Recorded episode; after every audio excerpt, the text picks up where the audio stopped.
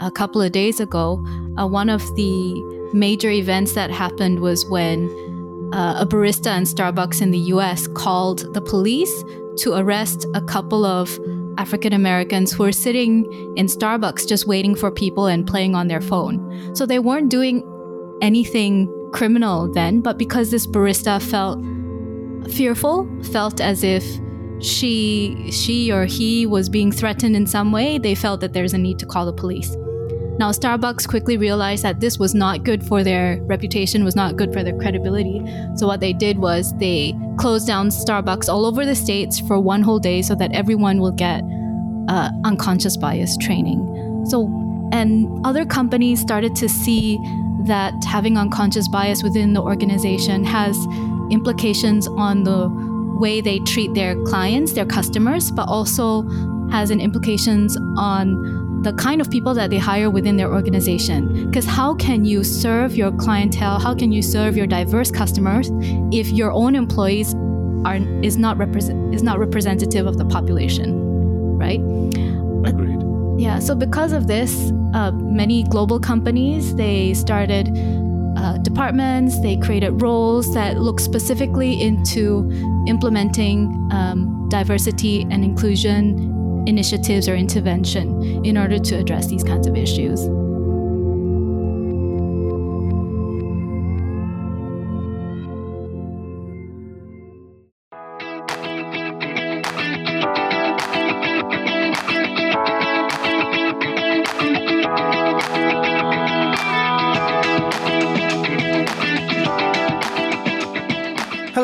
Welcome to yet another awesome episode of Living It Up in Lion City, the podcast about life in Singapore where we talk about what's happening on this little red dot we call home. I hope you all have enjoyed the last few episodes on understanding xenophobia in Singapore. I'm really grateful for all the feedback received, and I'm super happy that some of you found value in those episodes.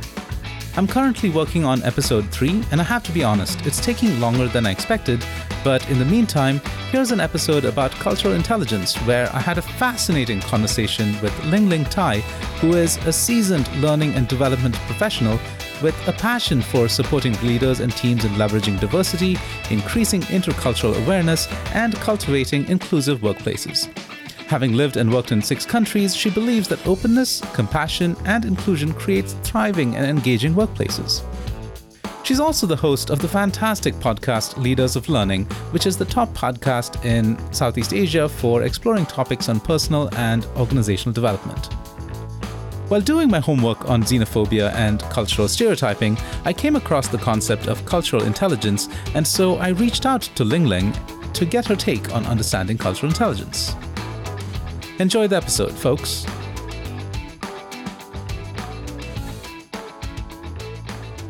You know, interestingly enough, before you approached me about this topic about uh, xenophobia in Singapore, I haven't actually researched or considered the issue of xenophobia in Singapore.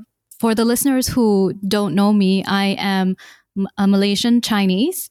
So I look very much like a Chinese person, which has the same physicality as someone who is uh, born in Singapore, so the majority race in Singapore. So when I I lived in Singapore, I lived there for eight years now.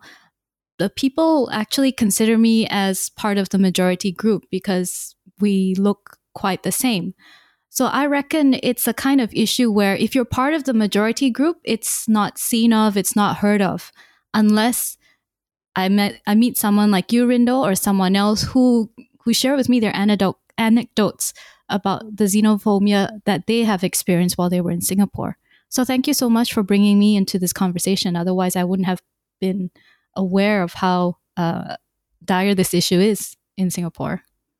Well, I mean, yeah, I mean, maybe dire is a little too strong a word because um, perspective is very important, and um, the important thing to note is that uh, you can live a life of, you know, with self-respect and, and dignity uh, without having to deal with a lot of th- these things. Um, and you know, I dare say, if I were to live elsewhere, the issue would be very, very different. Um, so, you know, and before we talk about that, Ling Ling, why don't you tell us a little bit about you know who you are and you know what you do? Thank you so much for inviting me onto your show, Rindo. It's such a pleasure and an honor to to be here and to talk about a, a topic like xenophobia. I I call myself an intercultural strategist or an interculturalist because the uh, field of culture, how one person from one culture interacts, connects, collaborates with someone in another culture completely fascinates me. Because as I said earlier on, I was born in Malaysia, but my entire life I had the wonderful opportunity to live in many different countries, six in fact, including Singapore. So I had been on the receiving end of xenophobia, and I've also been on the end of being part of the majority group where I don't see this in on a daily basis. So driven by my this curiosity and passion and a combination of my life experiences, I started a company called Culture Spark Global where I help teams and leaders and companies to figure out ways on how they can work better together, connect, collaborate, build stronger relationships across pe- uh, people from different cultures, be it these people are within their own teams, uh, within their own companies that have offices in many different locations, or maybe with their vendors or clients or customers. So, topics around stereotyping, diversity, inclusion uh, all come up within my scope uh, under Culture Spark Global.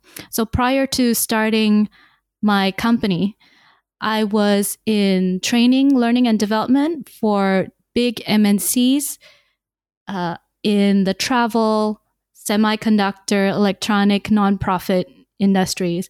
So I have been training uh, employees all over Europe, Asia, Pacific, and even Americas for the past 12, 15 years or so before wow. I decided to come out on my own and help other companies to be able to think about learning and development. But then I decided to niche myself in the space of interculturalism because that's where my passion is. And like I've said earlier, I've been here in Singapore for the past eight years and it has been wonderful. Awesome. Um, you know, I remember when I first met you, it was at uh, a workshop and a, or a seminar about cultural context in the workplace. And, you know, at the time, I had no idea that it was a thing. I was invited by a friend, and you know that's when I got to meet you, and I got to understand like um, the larger conversation around you know inclusivity and um, all those things. So it, it, was a fantastic opportunity to understand more, and uh, you know I think ever since then this has always been a, a topic in my head, which you know I didn't realize that would be so significant, but uh, as it turns out, it is. Um, and about about significance, um, Ling Ling, mm-hmm. uh, you know, what is like do you generally focus on inclusivity and cultural intelligence uh, in the workplace or is this you know in, in general? Uh, my clients are mostly corporate clients so of course the focus is within the corporates but the tools that i have with me and cultural intelligence is one of the tools. It's uh, an assessment that has been researched by psychologists in the past two or three decades to help identify uh, individuals who are capable to work across various different cultures and also to identify individuals who are not capable to do that but if they're not able to do that how can we uh, help develop them in that particular area so it's one of the many tools that uh, I carry within me to help teams and organizations and, and leaders when it comes to working across cultures. Okay. Um, if you could define what cultural intelligence is in a nutshell, like what, what does that mean? So, cultural intelligence is uh, individuals or a person's capability to relate, to connect, to work effectively across different cultures. And it's based on the multiple intelligence framework. Its framework is quite similar to emotional intelligence, where it comes in four different uh, capabilities, as they call it. So the four different capabilities are CQ drive, CQ knowledge, uh, CQ strategy, and CQ action. So a lot of the intercultural training that's available in the market is related to understanding a culture's knowledge. And then when we talk about culture, we typically think of race and we typically think of nationality. But culture can encompass many other things as well. It can be uh, gender, it can be profession, it can be age, it can be uh, even different neighborhoods or different hobby communities. Those are considered different cultural groups. And using CQ is able to uh, give you some idea whether you have the ability to work with someone who's not from your group to be able to connect with someone, collaborate with them who's not from your group, and to be able to do so effectively. When you have high CQ, uh, working or connecting with someone who's not from your group is not a stressful activity because for some people they might get anxious they might get nervous and therefore if they go on a business trip and they're meant to negotiate a sales contract if they have low cq the stress level will be very high for this person. But a person with a high cq might find this assignment motivating might find this assignment energizing.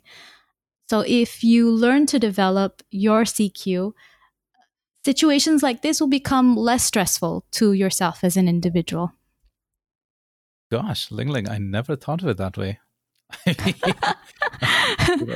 it's kind of like emotional intelligence in a way. If you develop your emotional intelligence, you will be less anxious to get to know someone else. If in the if at first you have low emotional intelligence, maybe you're not so self-aware, maybe you find it anxious or nervous to make friends or start small talk in a networking event, or maybe you're just unaware that some of your actions and behaviors might influence the relationship around you. But if you improve or find ways to improve your emotional intelligence, you'll become more self aware. You're able to manage your relationships. You'll be able to manage your anxieties when it comes to making new friends.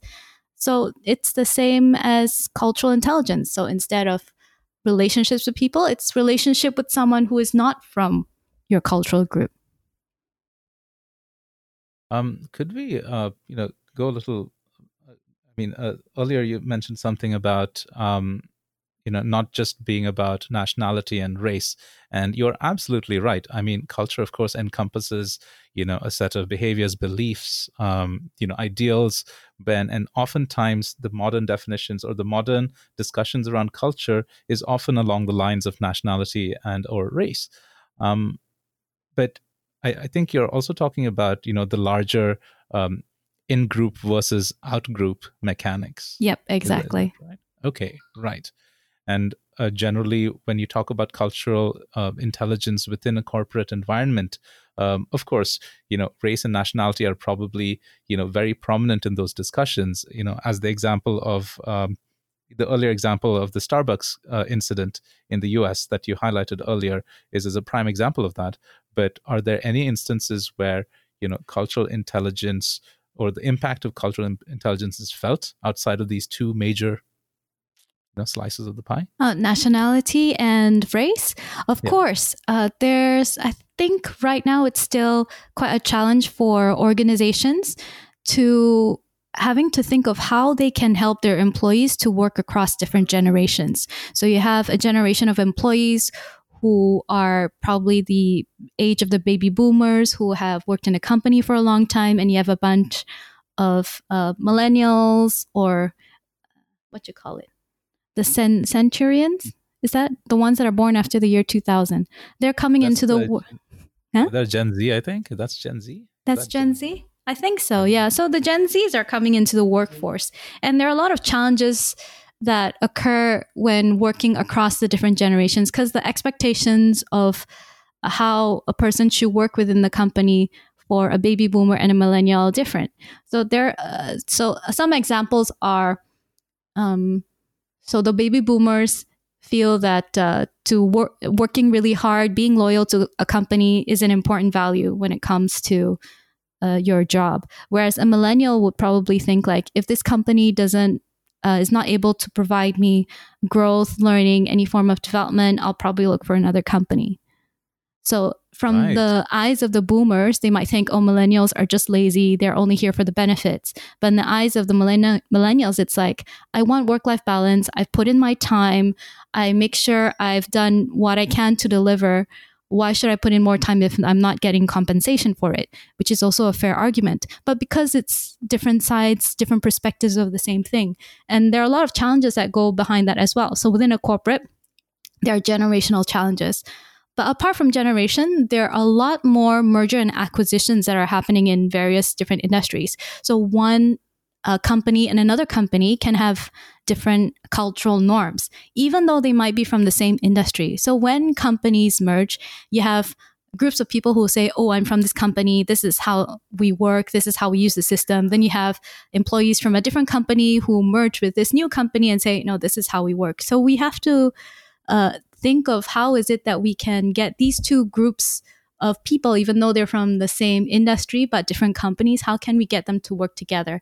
And this is where cultural intelligence can help to play a part. Because if we use the cultural uh, intelligence tool to us, use it to assess leaders who run projects or who run programs and initiatives to help with the change management projects, the merger and acquisition projects, then you know that this leader will have the ability to see multiple perspectives and be proactive in trying to merge and combine and assimilate the employees that are from these different companies. So those wow. are the two other um, areas I could think of apart from nationality and racism that CQ is can be used. That is so fascinating, Ling Ling. I mean, um, the one thing that comes to mind is that uh, when I crack okay boomer jokes, I'm clearly lacking in cultural intelligence. yeah. Wow. but it's also a way of how millennials defend themselves as well. Instead of uh, clearly articulating their own stresses and anxieties of the pressures of the boomers, they say it in your way, you know, hey, okay, boomer. I find that amusing. it is, it is. But then again, you know, since we don't identify as boomers, you know, clearly we don't have an issue with it, right? Exactly. Um, I, I think I've been reading a lot of articles about how, you know, the boomer generation, so to speak, you know, try to defend it, you know, citing cultural values and all that stuff. But um, I think one of the criticisms, which I kind of understood very well, was that um, the the author said that okay, boomer is an oversimplification of issues from a time that aren't necessarily because of the people. Mm-hmm. So, um, you know, you could talk about, you know, certain political or economic issues that happened in the 1960s and 70s, but, you know, by compressing it to a very simplistic phrase like, okay, boomer, you're bringing in, you know, people into it and you are indirectly um, attributing or assigning blame to those people rather than to the you know environment surrounding it. So um, and the same thing applies the other way where you know um, boomers you know accuse millennials of being so and so and all that but it, is, it isn't necessarily the case because they're not taking into consideration uh, the the political social and economic environment around it. Exactly. One great thing that came out of the okay boomer meme is that uh, it's encouraging people to talk about this.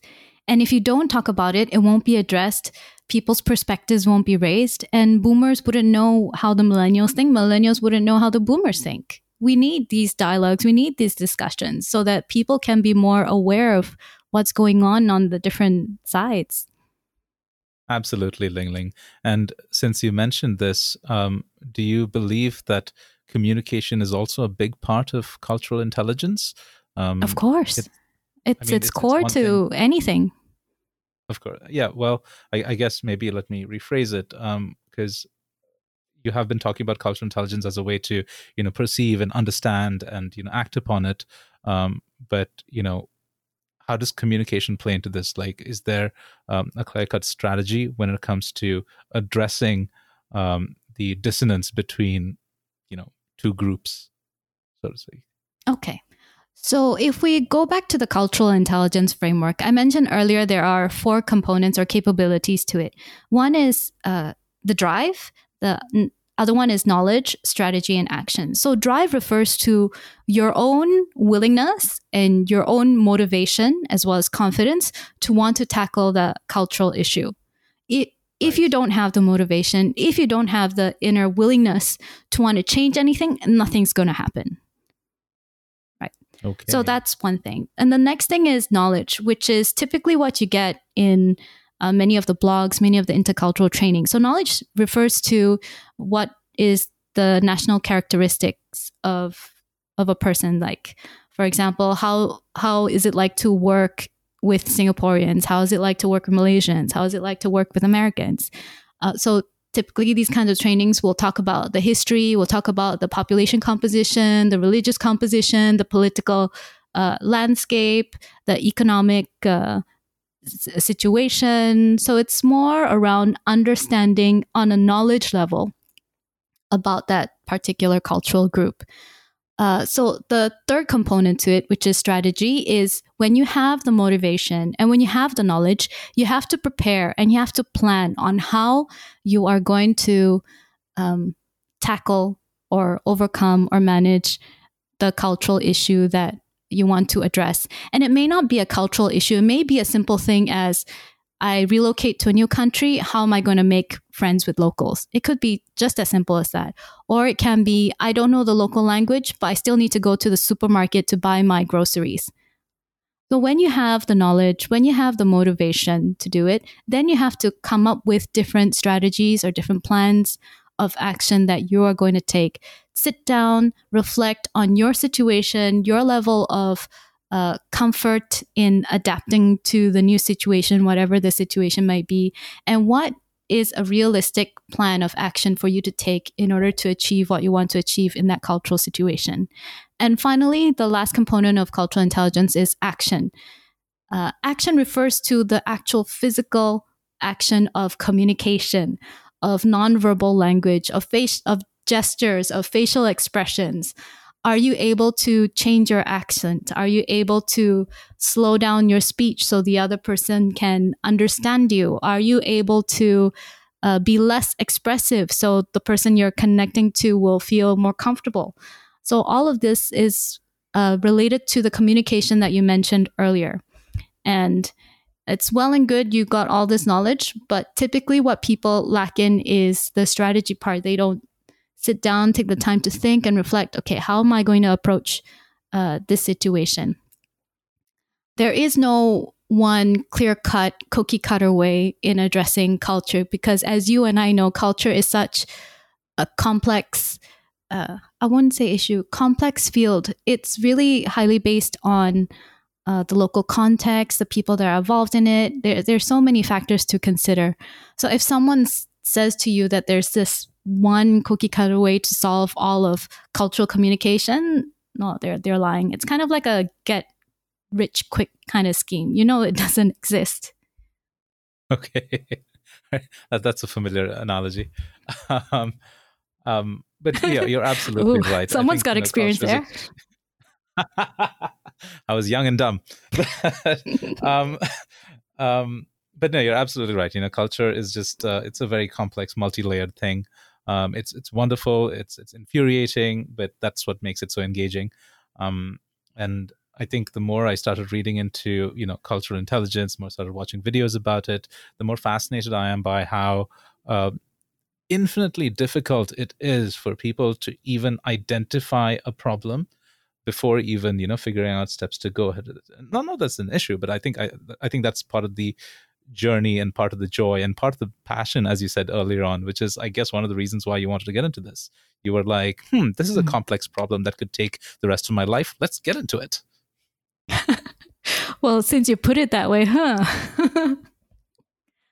it's like it's like the ultimate Sudoku puzzle, you know. So it's like this is Yeah, you know you're never going to win, but you want to you want to try your best, right? Even if I can't make a big impact in the world, but if I could help just one person to see that, you know, if you just change the way you speak, maybe you can be friends with that person. I I definitely see the benefit of it, and uh, you know I think it's very important for all of us to um, you know understand the lessons of you know how to attain cultural intelligence is that how you say it like do you say that you become culturally intelligent or what's the you know how do you know that you've that you've gotten there I don't hmm. think you can ever be 100% I am the most culturally intelligent person on the earth. I don't think there is such a, a thing. There's no ranking system. But one way to know whether you have progressed on this path is to see your own network. Is it a diverse network of friends, of colleagues? is it mostly of people from your same cultural group, or do you have friends who are from a different cultural group, from a different location, different age, different gender? I think one great marker to know if you're culturally intelligent is to see your own network. Okay, that's that's actually a really good indicator. And I dare say that I think I believe in Singapore there's no lacking of that. I think the very the very nature of Singaporean society is that it's multicultural. Um, there is a level of engagement that happens between different groups. Uh, you know, uh, not just about race or nationality, but all sorts of things. You know, it could be along class lines and all that stuff.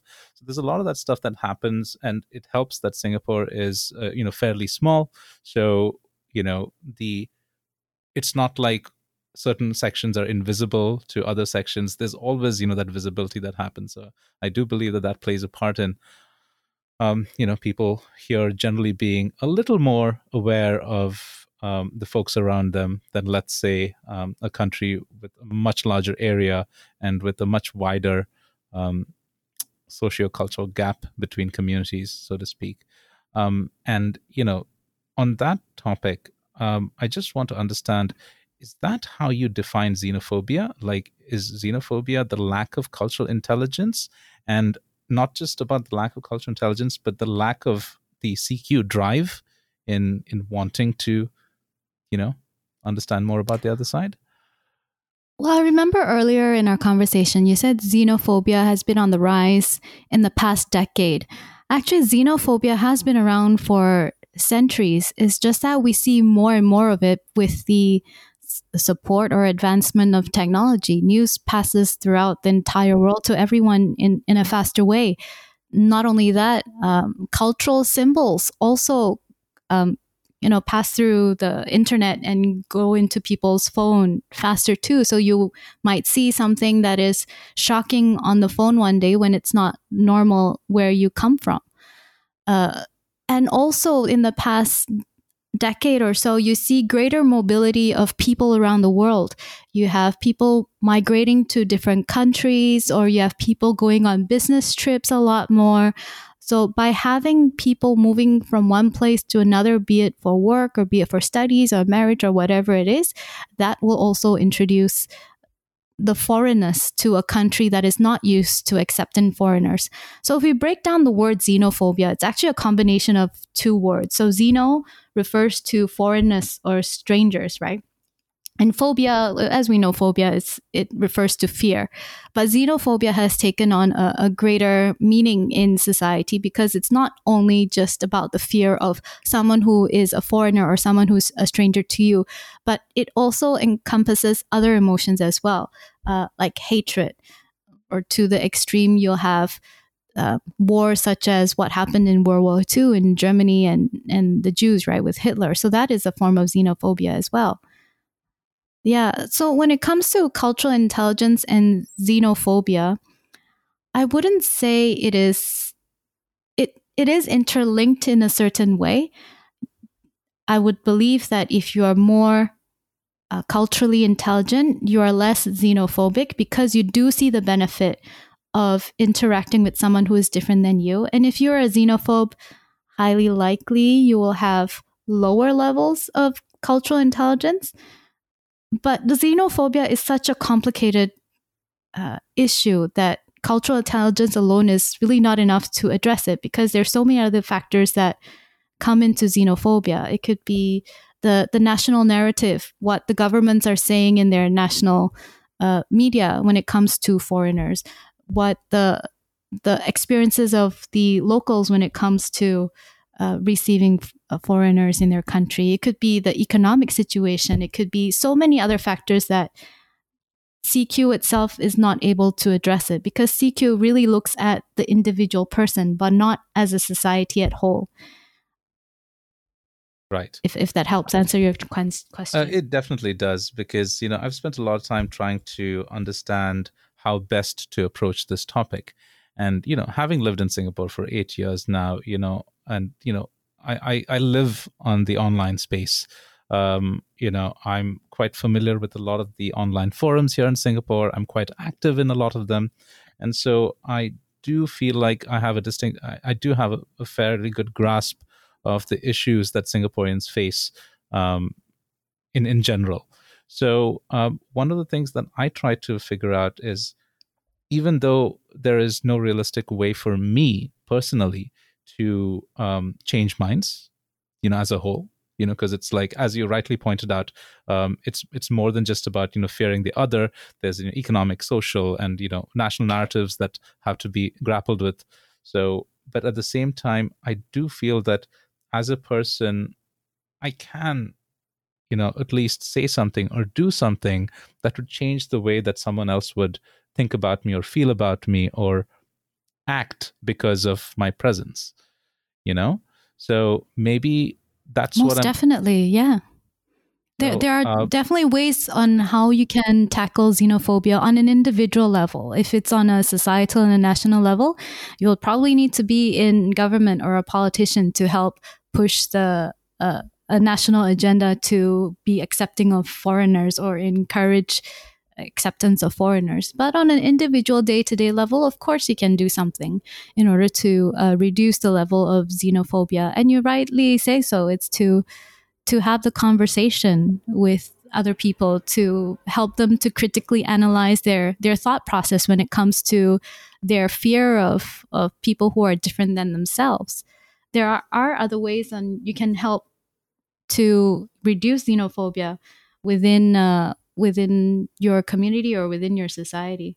You know, this reminded me of an, an, an a story a friend of mine shared not too long ago, and then she's left Singapore now. She's a Taiwanese Canadian, so it's Canadian by nationality, but tai- Taiwanese by ethnicity.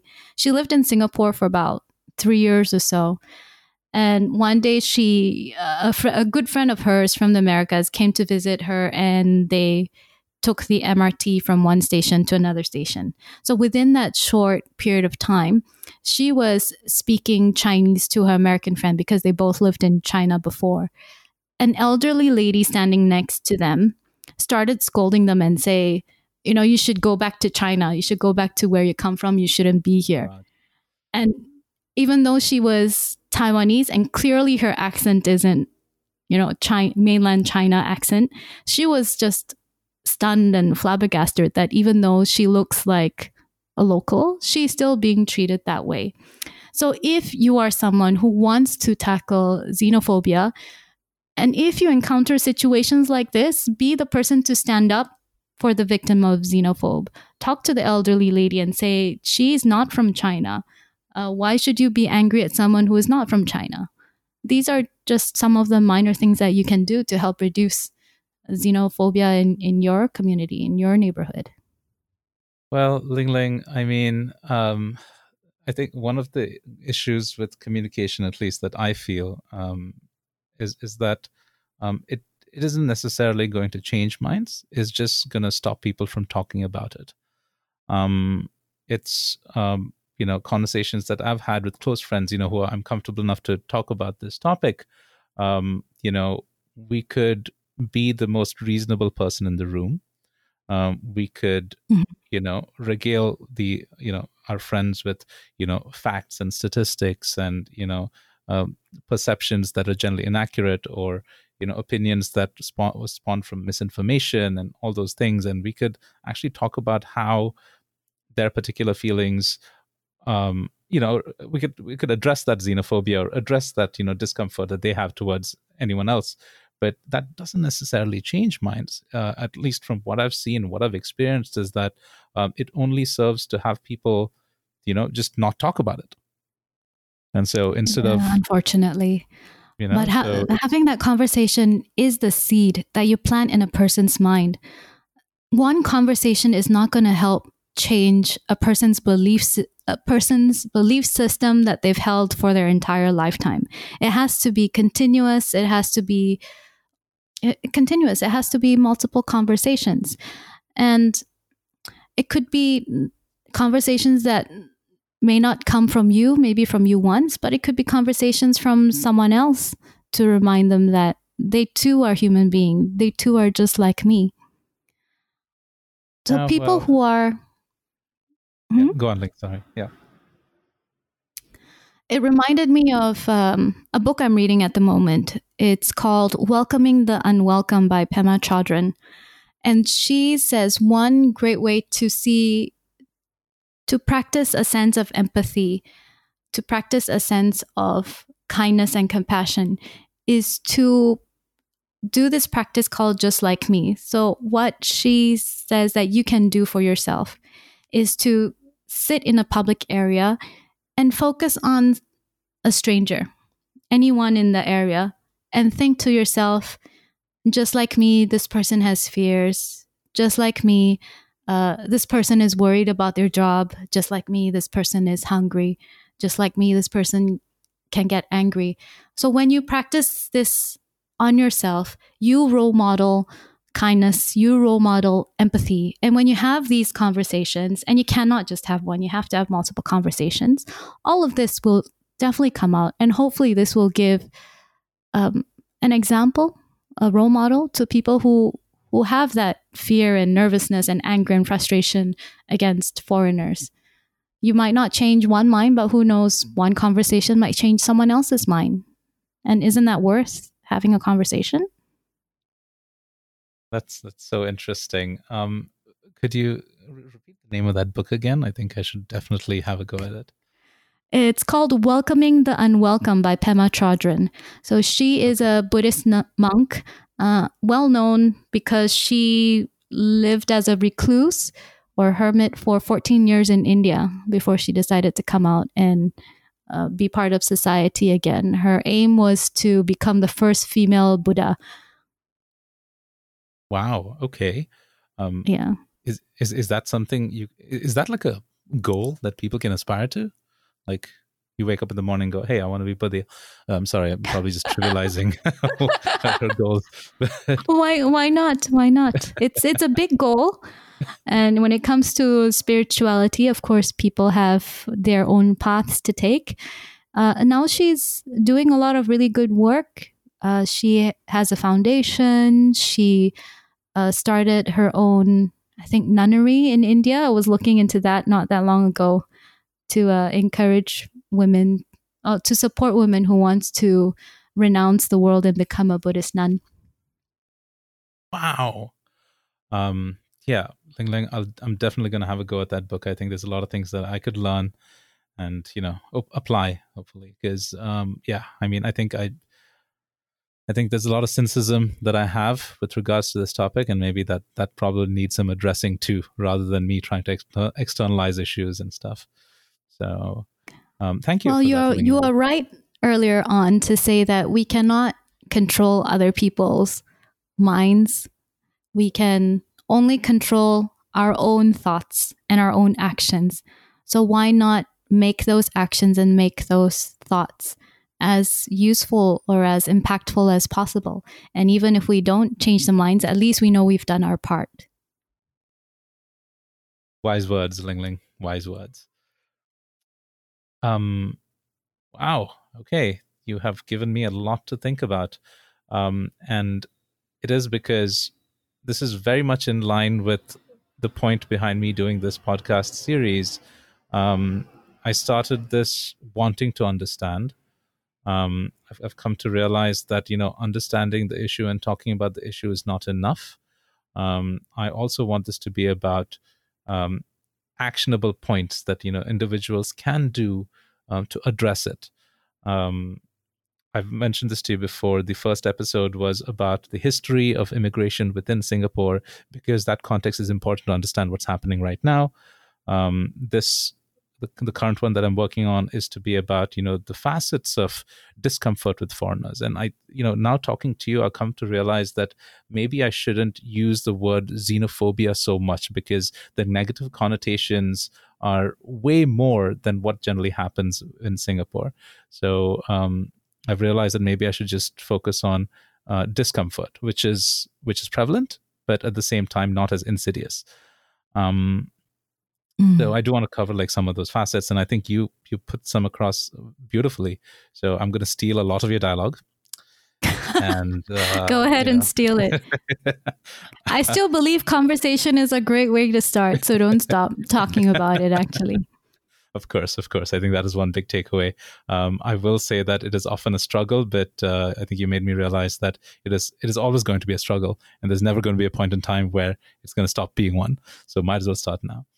Um, the the last mm-hmm. part, the last part of the uh, podcast series is going to be about what you know foreigners of specific groups of different groups of foreigners in general can do to address certain things that they may or may not face um, so the, this would be under the ambit of cultural quotient actions i guess where we try to um, understand the context understand the scenarios and figure out what we can do about it either by talking about it or doing something um, yeah it's it. the whole uh, cq it's not just one element they all work together Yep, yep.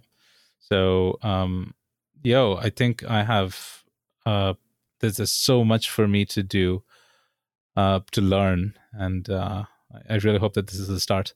Um, I'm going to keep it to three episodes, but, uh, you know, who knows? There could be a lot more that can come from this. Yeah, who knows? I'm glad you are brave enough and courageous enough to talk about issues like this because I know in countries like uh, Singapore, where they want to maintain uh, cultural harmony sometimes issues like this is you know is suppressed because the fear of if you raise uh, this discussion it might hurt some feelings it might cause some anger and frustration but I, I believe this is a good starting point we need to see the anger we need to see the frustration because it's from there then we can understand why the other person is angry, why the other person is frustrated, and you know the other person truly, truly cares. And together well, we can work, well, figure out what works for everyone. I, I agree with you 100%. Um, but I will be honest with you when I say that I sat on this topic for many, many months because I was afraid. Um, it it was, as you said, you know, there is generally an apprehension to talk about, you know, certain divisive topics that can elicit um, vitriol. And this has mm-hmm. happened a number of times, not just you know five or four or five years ago, but it happens every year. Um, and I think I'm my immediate concern is for you know the people that I love and the people that I'm close to. Um, I just do not you know, I sat on this for so long mostly because I did not want to be the reason why they would be getting that death threats. So it's uh, it has been a struggle. And you know talking about has always been a struggle. But um, the incident that happened in november 2019 um, with respect to ramesh erramalli and everything that that entailed uh, kind of made me realize that maybe we should start talking about it.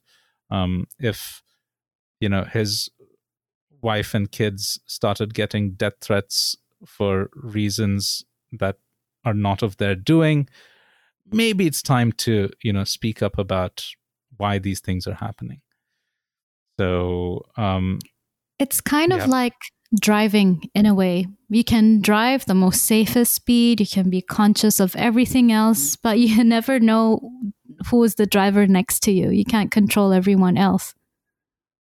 So you have to speak Agreed. up. Yep, yep. I mean, it's pressing the uh, foot on the gas is probably the only way to do it. And kudos to you to getting I mean, to having this courage to speak up. And I feel really honored that you've invited me to speak alongside you too. The pleasure is all mine, Ling Ling. The pleasure is all mine. Uh, thank you also for the the vast playlist of YouTube videos that I should catch up on. And may, maybe we should talk about uh, unconscious bias, um, you know, another time once I've caught up on like all the complexities of it. But uh, yeah. Sure thing. Um, yeah. Ling Ling, it was an absolute pleasure having you uh, as, as part of this. And, um, you know, I hope to, you know, meet up with you soon. Uh, you know, of course, after the virus situation and all that. Hopefully at the next podcast meetup. Yep. So, that was my conversation with Ling Ling, and she gave me some fantastic insight into cultural intelligence and xenophobia. We recorded this episode way back in March, and her opinions and recommendations went a long way in shaping how I look at these topics. I've included some resources in the show notes, so do check them out. Also, do check out Ling Ling's podcast. It's called Leaders of Learning, and it's available on all popular podcast platforms. You'll find a link in the show notes too. I hope you guys enjoyed this episode. I'm still in the process of building up part three of the series on understanding xenophobia in Singapore, so in the meantime, please give the last two episodes a listen, and I'd love to know what you think about it. On that note, this is Rindo, and you are listening to Living It Up in Lion City.